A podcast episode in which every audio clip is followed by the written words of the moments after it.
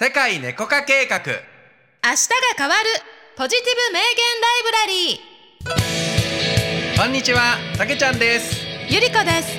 あなたの明日がちょっと元気に前向きに変わる偉人たちの名言をご紹介します。今日の名言はこちら。生きる日の喜び悲しみ一日一日が新しい彩りを持って息づいている。はい。今日は生きる日の喜び悲しみ。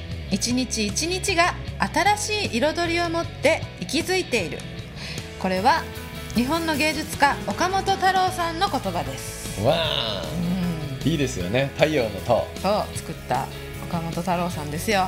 人生は芸術爆発だの岡本さんですよ。やっぱりあの万博公園でさあの太陽の塔初めて見,、見たことなかったけどねあ見た時やっぱ衝撃受けましたね、あれはね。うん。衝撃受けましたあれは。すごい。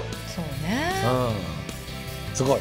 それを作り出すなんかね内側にある世界って覗いてみたいよねって思っちゃうよね。うん。岡本太郎さんすごい作品を作られますけれども、うん言葉もねいいね。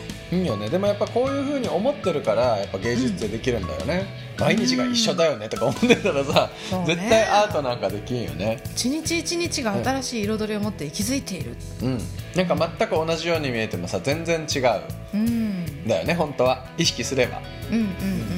そうだからそういうさ、ね、一日一日の中にあ今日は全く新しい一日なんだなっていうさ感覚持って挑めれば、うん。いろんなものが作り出せる気がするよね。そうやね。昨日の続きの今日じゃないって思った時にさ見る世界はどんなものがあるかって思うとさ、うん。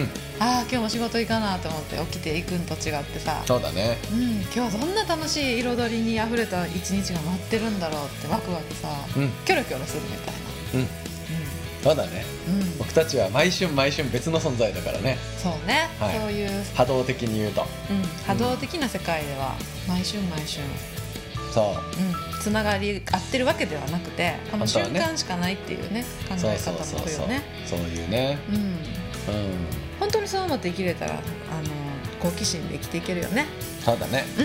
今日もねすごく最高に楽しく好奇心でいきましょうね。はい。はい。ということで今日は岡本太郎さんの「生きる日の喜び悲しみ。一日一日が新しい彩りを持って息づいている」をご紹介しました。皆さんもやってみたいことや感じたことがあれば各プラットフォームのコメント欄にメッセージをください。またインスタグラムでは明日がちょっと元気になる偉人たちの名言と一緒に最高に可愛い猫ちゃんたちの写真をアップしていますのでフォローお待ちしています。詳細は世界猫化計画の LINE 公式アカウントを友達追加してください。LINE の検索窓でローマ字で「アットマークセカネコ」と検索してくださいね。それでは今日も素敵な一日をお過ごしください。